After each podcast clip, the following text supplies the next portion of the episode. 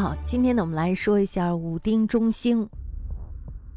盘庚呢，将国都迁到了殷以后，然后商的政治还有经济文化呢，都得到了很大的发展。那么到武丁时期呢，商朝进入了一个最强盛的时期。武丁呢是盘庚弟弟小乙的儿子，他从小呢就和平民的孩子一块玩耍，一块生活，一块长大。而且呢，他在这个玩耍还有生活的过程中呢，学会了一套生产劳动的本领，也养成了一种简朴生活的习惯。同时呢，他对奴隶的艰苦生活状况是深有体会的，因为他经常和下层人在一块儿，所以呢，他非常的了解。盘庚呢去世以后，他的大弟弟小辛就继承了王位。那么过了三年以后呢，小辛死了，这回呢就轮到了武丁的父亲小乙。小乙在位呢十年也死了，然后呢他就把王位传给了武丁。那武丁呢是商朝的第二十二位王。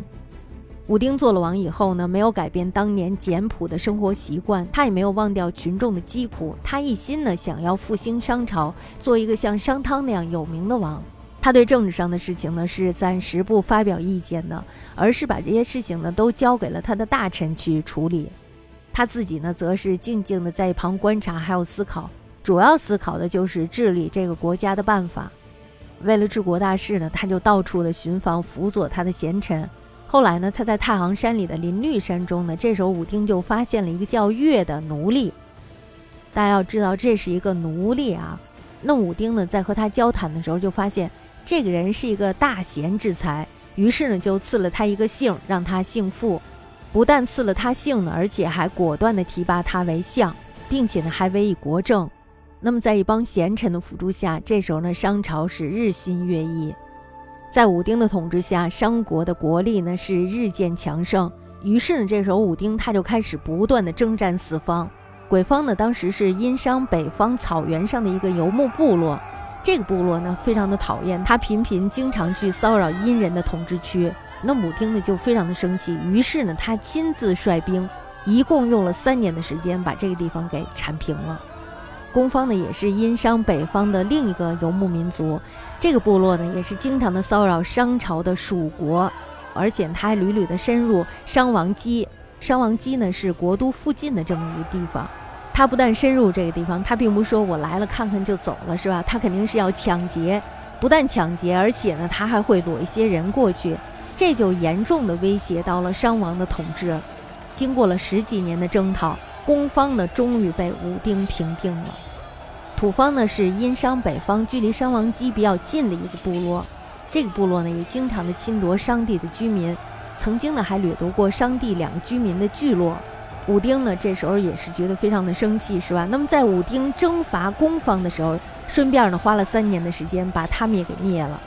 那么这个土方的领土呢，也就成为了商朝的领土。羌族呢是西部地区的一个非常古老的民族。我们在商朝初期的时候，商汤呢是攻打过他们的，那时候呢他们是臣服了。那么这个地方呢又被称作为西羌。武丁呢多次对西羌进行征讨。那么对于南方大国荆楚呢，武丁呢也曾率商的武士深入险阻的地方，俘获了许多的奴隶，而且呢还荡平了那里。